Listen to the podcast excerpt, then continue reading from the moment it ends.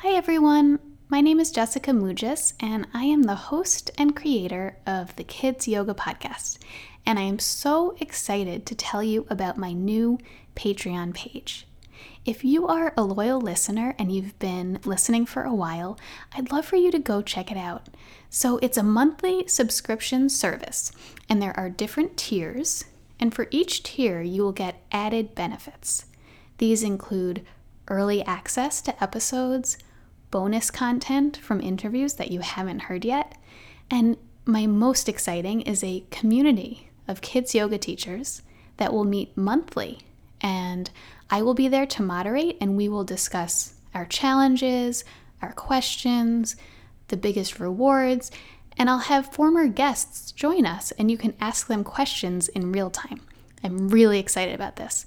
So, if you're interested, I would love for you to check out the page. I want to keep this podcast going, and I just need a little help to do that. Thanks so much. Hi, and welcome to the Kids Yoga Podcast, the place for all things kids yoga.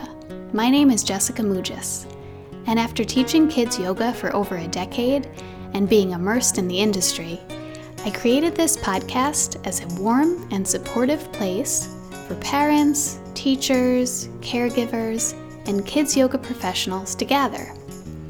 Episodes include conversations with kids yoga teachers, business owners, and authors, child development experts, informational episodes on specific kids yoga topics, yoga adventures for children, and even the voices of children themselves.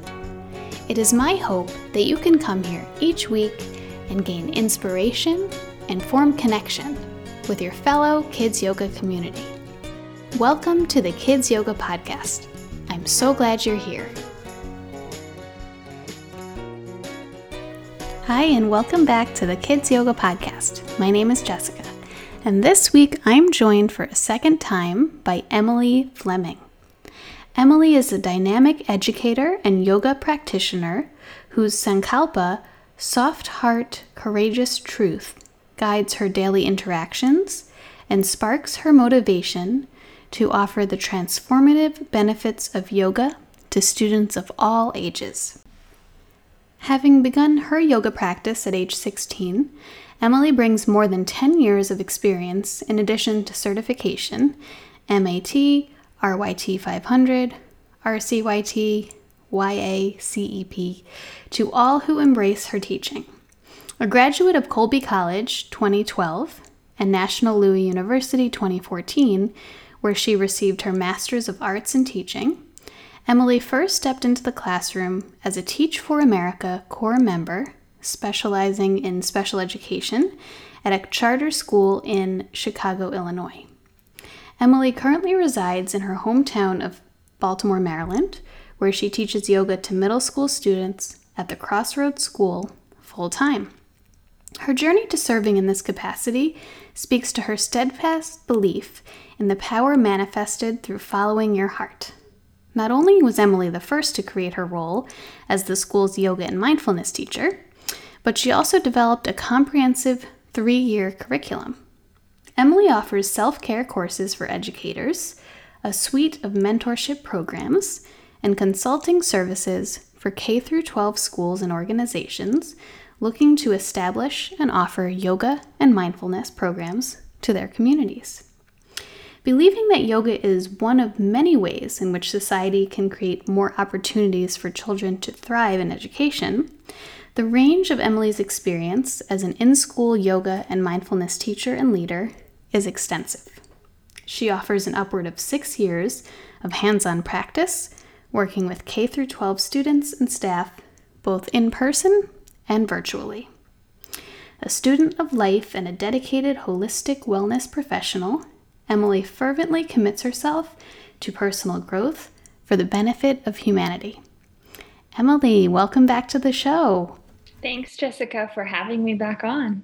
Yes, for anyone who hasn't listened yet, Emily was on the show in January. Um, and so before we started recording, we were saying, wow, that felt like a whole other world. We're recording now in August. Um, but I want to kind of start from where we left off. So, we had been talking about you teach full time yoga in a school. And at that point, it was like there's so much uncertainty. So, can you like update us on how the school year went? And was it virtual? Was it in person? What was that experience like for you? Absolutely. So we went back to a hybrid uh, model. So we had about a third of our kids back in person starting in mid April, and then everyone else um, was online. And kids and families could opt into um, attending in person or virtual. Um, and I would definitely say it was really nice to be back with kids in person. Um, the downside of hybrid though right was that i felt like i had these two distinct groups the in-person kids and the virtual kids and neither group got 100% of me because i had to teach both at the same time. Um, oh it was at the same time. it was at the same time. Yeah um, so it was a lot of it, it was a lot right? And that's hard as a teacher to leave every day feeling like no one got everything that they needed because it was just so like when I would be with the virtual kids, then the in person, someone would need to go to the bathroom or have a question or vice versa. And it's, it was just a lot. Um, so that was disheartening as a teacher. Um, I will say though, my eighth graders every year do this big yoga project where they have to create, um, they have to identify a community or an organization within um, Baltimore that they believe would benefit from yoga. And then they actually have to plan a class and then they teach that class. Um, and I was really nervous as to how that was going to go because most of my students were virtual, they were working on it in groups. And I have to say, they did an amazing job um, teaching on Zoom and teaching elected officials and um, professional athletes and nurses and food service workers. And so that was a really, um, I'm really glad that I was lucky enough to have that experience and, and to watch them um, thrive in that scenario, right? And I think it was great that they had that too of like, hey, we've been working all year, we haven't been face to face, but look at this amazing thing you were able to do. Um, so that was a nice sort of silver lining academically um, on the year for me. Oh, that's so special that they were able to kind of apply everything and to get in that teacher seat to be that leader, especially at that age. That's so meaningful. And I'm sure it gave them a sense of purpose because just like we're as teachers, we're feeling like we're just kind of treading water and trying to survive. The kids I know are feeling the same way. Absolutely. Absolutely. Yeah. It was well, fun to see. I'm just like, I'm still baffled by the like, and I know teachers did this, the teaching at the same time, um, kids at home and kids in person. That feeling of like being torn in two directions. And it's like you can't find your center when you're trying it's hard enough to have a big group in a, in one room but at least as a teacher i know we can find a way to create the energy in the room but i'm just like i'm amazed that that you were able to do that to kind of split the energy. And like you said it is it's frustrating because you can't give your all to everybody but um, i'm so glad that you were still teaching these kids this year. They really really needed it. Now i'm sure you learned a lot about yourself and about um, your career and your teaching, what would you say were your biggest lessons this year, both personally and professionally? Hmm. I think professionally for me, this past year was really the year that I felt like I am a capable teacher, right? And I don't know if any other teachers listening to this can relate, but I have for so long as a classroom teacher always felt like I still, in a lot of ways, feel like a second or a third year teacher. Um, and it's been really hard for me to feel like, hey, I know what I'm doing. I know how to do X, Y, and Z. Um, and I think this past year actually really taught me, like, no, I'm a good teacher. I know what I'm doing. I've been doing this for, like, this year will be year 10. I've been doing this for a decade. Um, and so to really own that. Um, be like, you know what, this is, I know how to do this. Um, and I think I got there by simplifying um, because this year I really had to simplify my curriculum. And so that allowed me to see, like, oh, I'm doing fewer of the, I don't want to say menial things, but fewer of the, you know, taking attendance and all of those things, and really got to focus more on curriculum and curriculum development and sequencing my classes. And that really allowed me to tap into my own belief in myself as a teacher in a whole new way. Um, mm. I feel like personally, I really learned the true value of rest. Um, I am one of those teachers that has for a long time been that martyr teacher that was like, I'm not going to take days off. I'm going to go to work sick uh, because it's so much work to, you know, create a lesson plan and leave sub plans. Like it's it's work to not be at school. Um, but I think this year really taught me like resting is important. And, you know, I know that intellectually, right? But actually making the time to implement it and have those strong boundaries, that for me was the biggest personal takeaway and something that I'm interested to see how I do, you know, this coming school year when we're back in person um, how I do with actually maintaining those boundaries again, because um, that is really crucial to my own well being as a teacher. And it's crucial to my students, right? They deserve me at my best. Um, and normalizing that and being okay with taking that time off and truly giving myself time to rest, like not time off to clean my house, not time off to, you know, catch up on emails, like time off to just rest. Um, so that for me was a really has been a big personal learning and an area of growth this last year and a half. That's huge. And I think that can be said for teachers, for parents, for any type of career. I think it's like, I know talking to a lot of teachers, a lot of us, we're so passionate about the work that we dive in.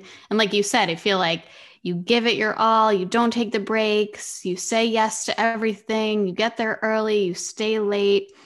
That catches up with you after a while. And then you're running on fumes. So it's like it's almost like like when I was teaching burnt out, it's like I was a ghost of myself. It's like not even my full self.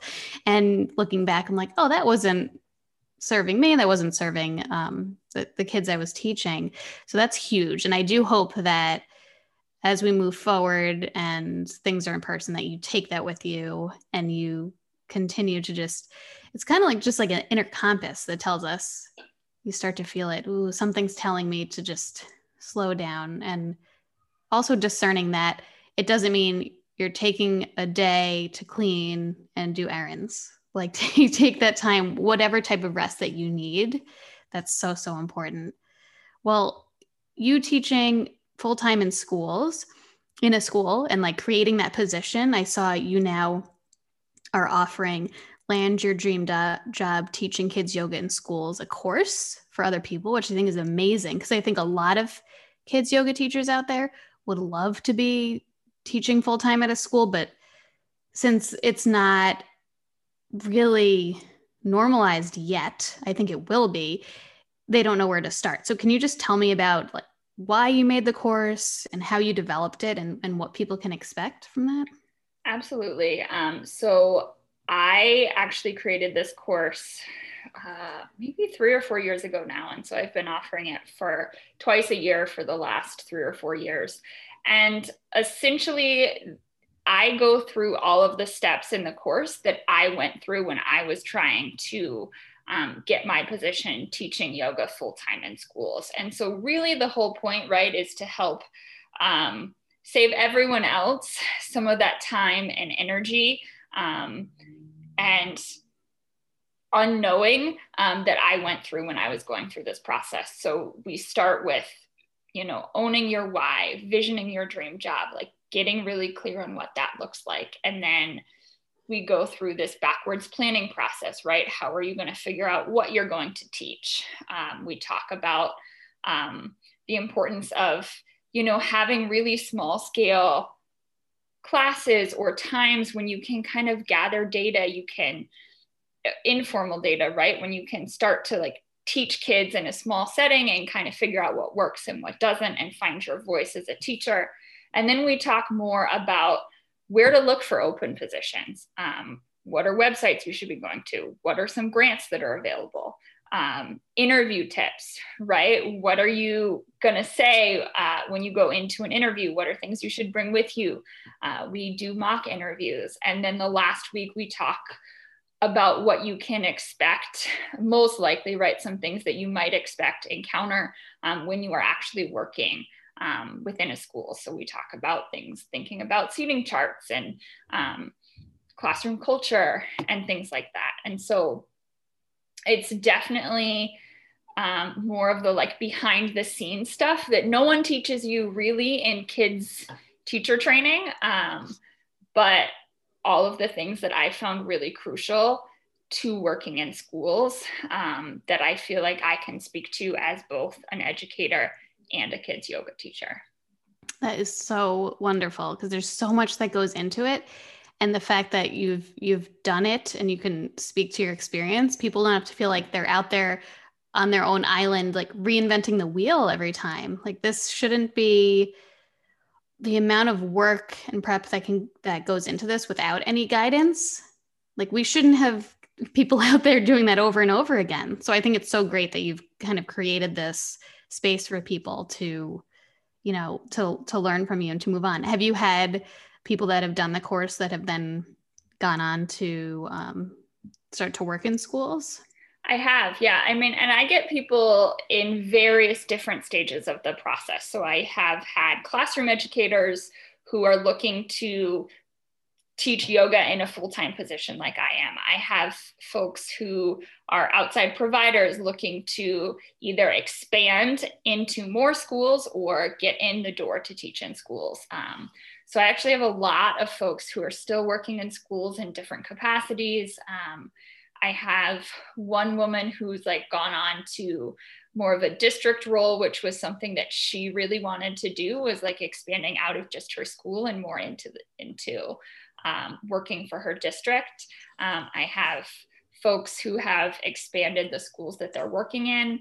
Um, so I, I kind of get, I, I've gotten folks from all different areas of the country and at all different stages of the process. And the nice thing about this is the materials that I feel like you create in this course are things that you can, as you said, sort of rinse and repeat, right? You're not just creating something for one school, you're creating something that every time you go into an interview with a school leader, you have those documents already. You're doing all that work up front. And so then all you really need to do is, you know, present yourself and, and, um, you know, just own own what you have and what you have to offer. Yeah, and if if you have the confidence of having all the right documents and all the right, you know, it's it's a different whole different culture to go into a school and to talk to administrators. So to have that and know you have that and then you're like you said then you're able to talk about the, your passion and the work and why it's important now when we last talked you were talking about um, consulting with um, schools, like navigating in schools and helping them integrate yoga and mindfulness into curriculum, which I've said like 10,000 times. I'll say it again. This is really important, especially as we move through this pandemic, that yoga and mindfulness in some capacity you know being um, educated on social emotional skills um, this is very important for adults and children as we move forward. So um, I think it's the perfect time to be doing this. But have you started that process of talking to different schools and administrators? And what has that been like? What has what have been the challenges and what have been the, the uh, rewards so far?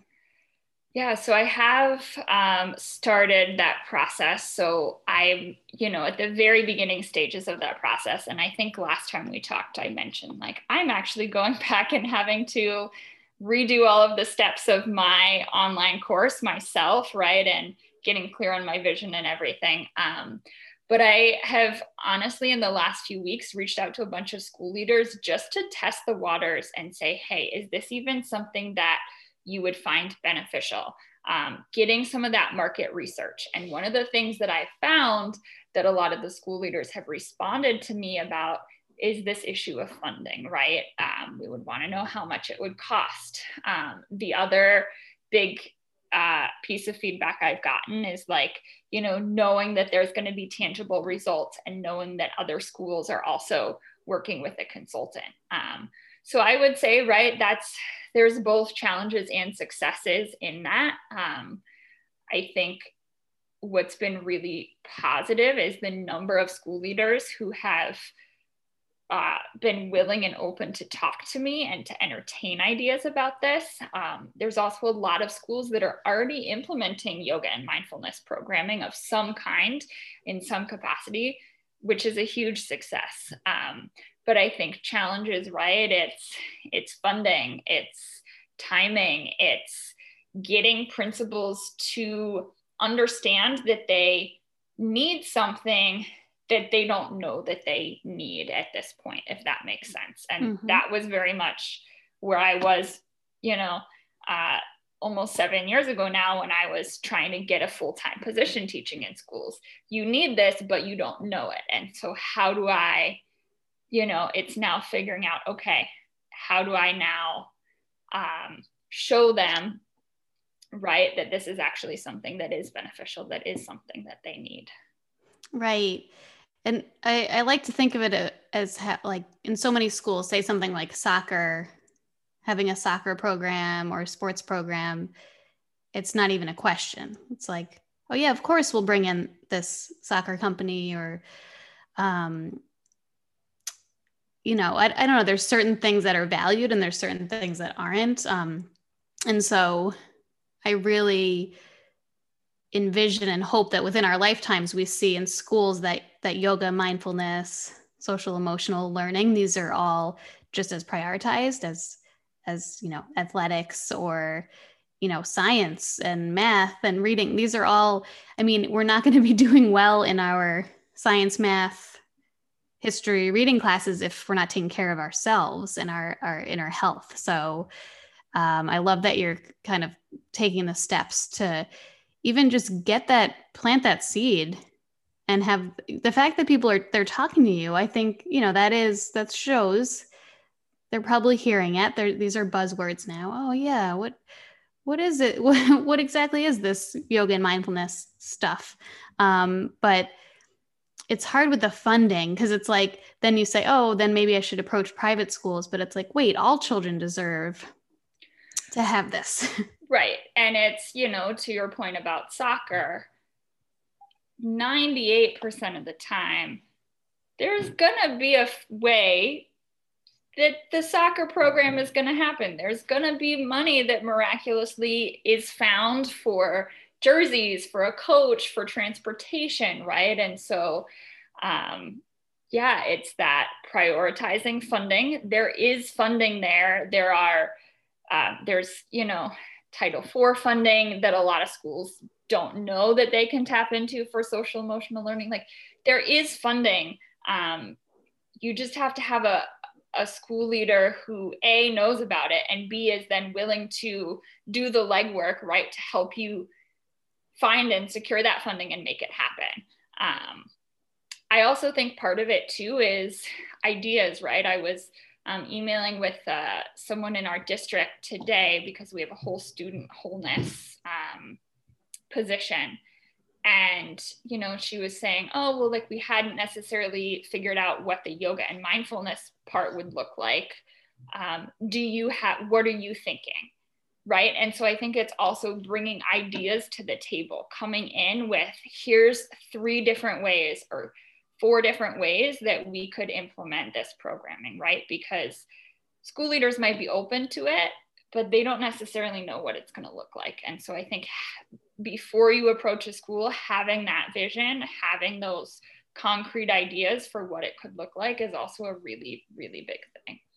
Right. And then the more that we do mm-hmm. this work and the more that it gets into schools and you're able to really collect that evidence, you know, like the actual data. And I know more and more organizations are doing that where it's like, you know, detention has gone down and, you know, different, like just having those actual tangible studies done, I think is going to be helpful too for, for, but I also feel like once it's in a school that the administrators just see, can see the difference, you know, when I've had the experience of teaching in classrooms and the teachers being like just so amazed by it and then implementing it into their class. Um, so it feels it's hard because it's like it feels like such a slow climb but i think that every step that you're taking right now is is moving the whole kids yoga community closer to that so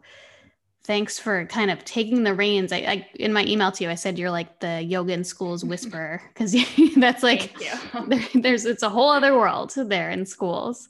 And that's how also that's how we reach more kids because kids coming to a yoga class at a studio are choosing to be there the parents are choosing for them to be there but when it's just kind of in their day to day part of their day then that's how you really expose more kids to it.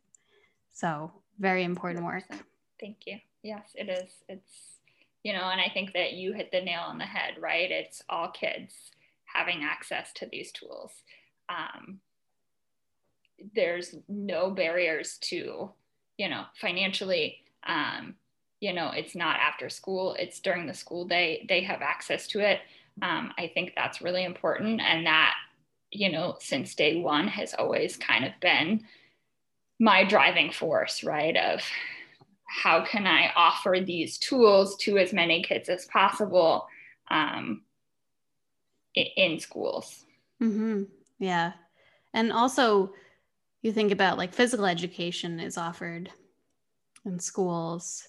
So it's like, why can't, I mean, this could be part of it, but it could also be a whole separate thing. yeah. I mean, it's right. And I think the Olympics has really highlighted that of, mm-hmm. you know, we praise all these Olympic athletes for their physical health, but like emotional health is so important too. And, and part of being a great athlete is is understanding when you need to step back and take a break and being able to process your emotions and have those outlets, right? So this mm-hmm. is it yeah, we're we talk about physical fitness, but this is very much the like emotional uh fitness or like developing that part of ourselves mm-hmm. um, that we we have a tendency in our society to really ignore.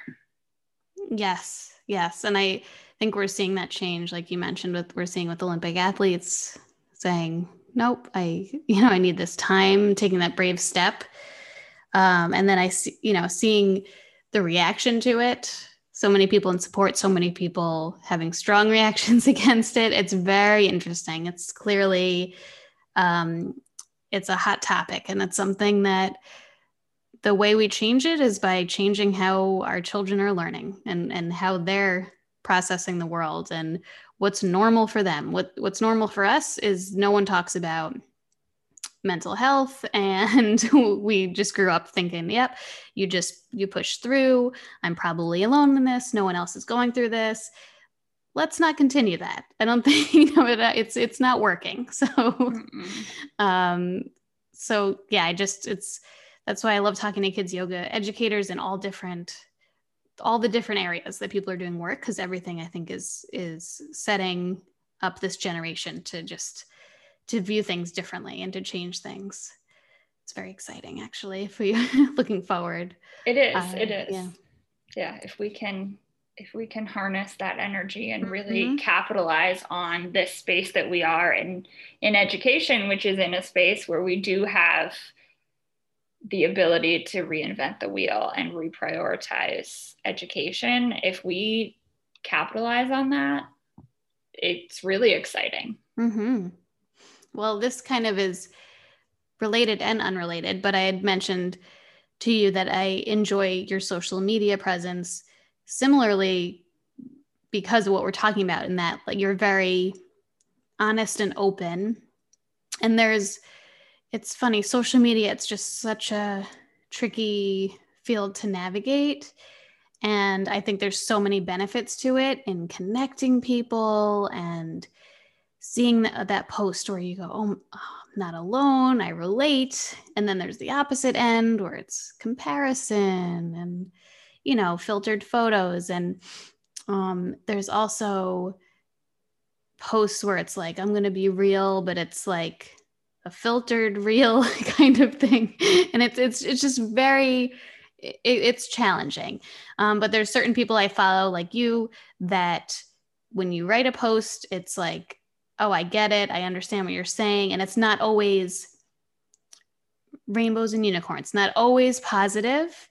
It's it's sometimes positive. It's sometimes something that's not so easy or it's like somewhere in between and it's it's complicated and you're able to kind of articulate that. So i wanted to ask you how you navigate social media. What when do you decide okay i want to post this? And and then why do you post it hmm, that's a great question and i have in the last three to four months uh, especially been really trying to redefine my relationship with social media um, and giving myself more time and space away from it because as much as I love it for all of the reasons that you said, I also find that it can be very anxiety producing for me and it can be very negative for me. And like, truthfully, life is lived out here away from the screen. It's it's not lived mm-hmm. scrolling in my feed. Um,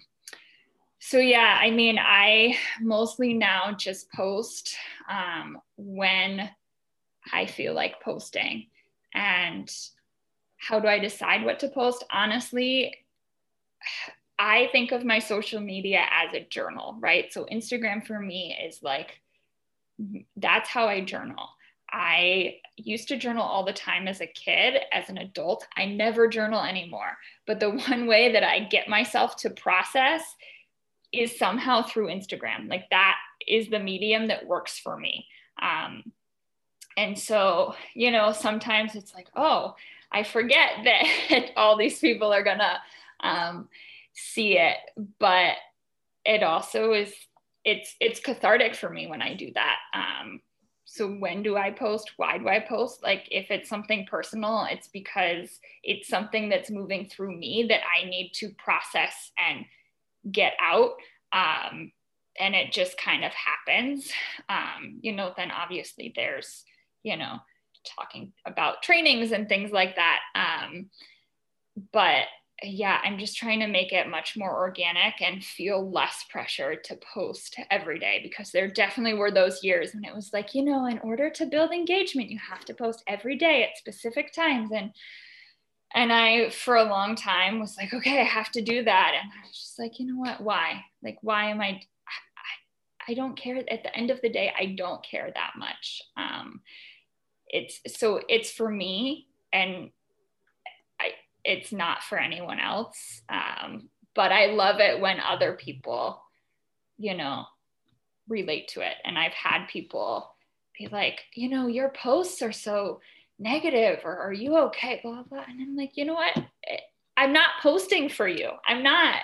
That's not my purpose. Um, whereas that is the purpose for many other people that's not why i post. Um, i post for myself. It's my journal. If it doesn't sit well with you then don't read it or don't follow like you have that choice um, but it's mine it's my platform and and that's that's how I roll with it. Yeah. Yeah. You had one post I really related to where you're like, anytime I post something other than being happy, people are like reaching out. Are you okay? Oh my gosh. And it's, it's... I've had the same experience where I'm like, yeah.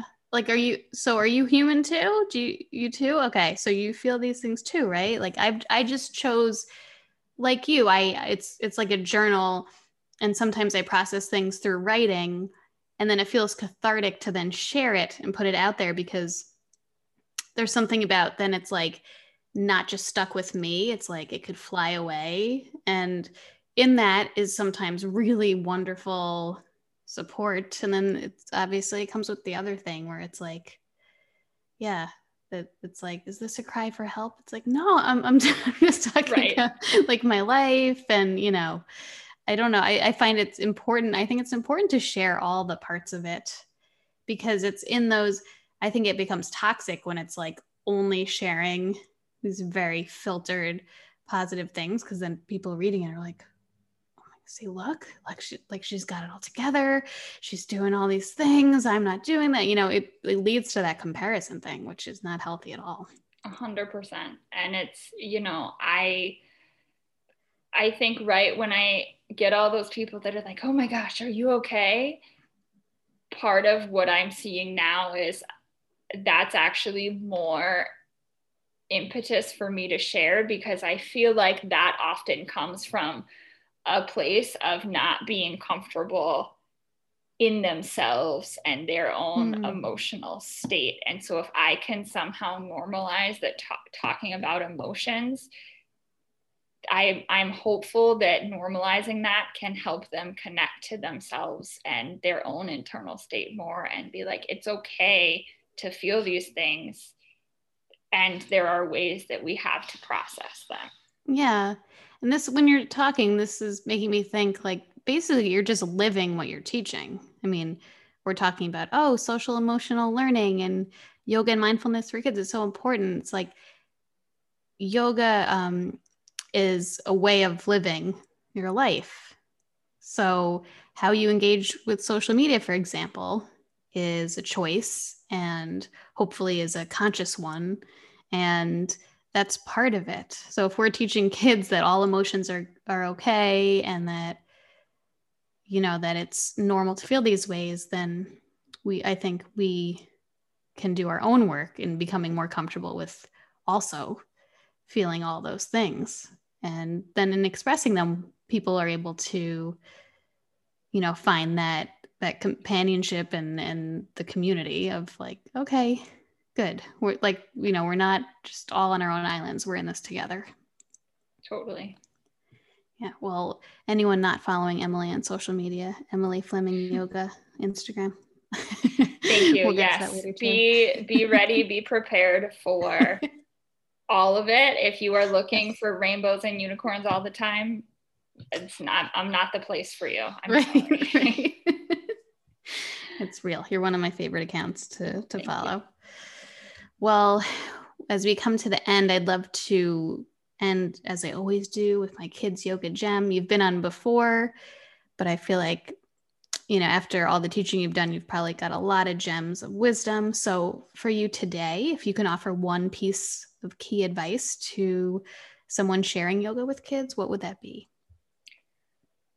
I honestly think, and I'm thinking about this in the capacity of teaching in schools, is ask the question if there is something that you want to do, if there's something that's not being offered, propose it, right? I feel like a lot of times we can get so caught up in the like, can I do this? Is it okay? Blah, blah, blah. It's like, just ask, right? The worst a school leader is going to say is no. And then when they do say no, then you get feedback on why it was a no. And then you come back six months or a year later, you go to another school leader and ask the same question. And so, as I'm in this question asking process of school leaders right now, that for me is the biggest thing is, is ask the question. Um, whether it's you know of school administration of a camp of someone else of a studio um, if there's something that you want to implement ask the question um, and oftentimes the answer is going to be sure um, you know and i've been surprised a lot of times by that so that would be my my gem Hmm, that's a good one. Yeah, there's so much out there that we might be wondering, hmm, why don't they have this? Like you said, ask. ask. Yeah. And that that's a good life advice too, I have to say.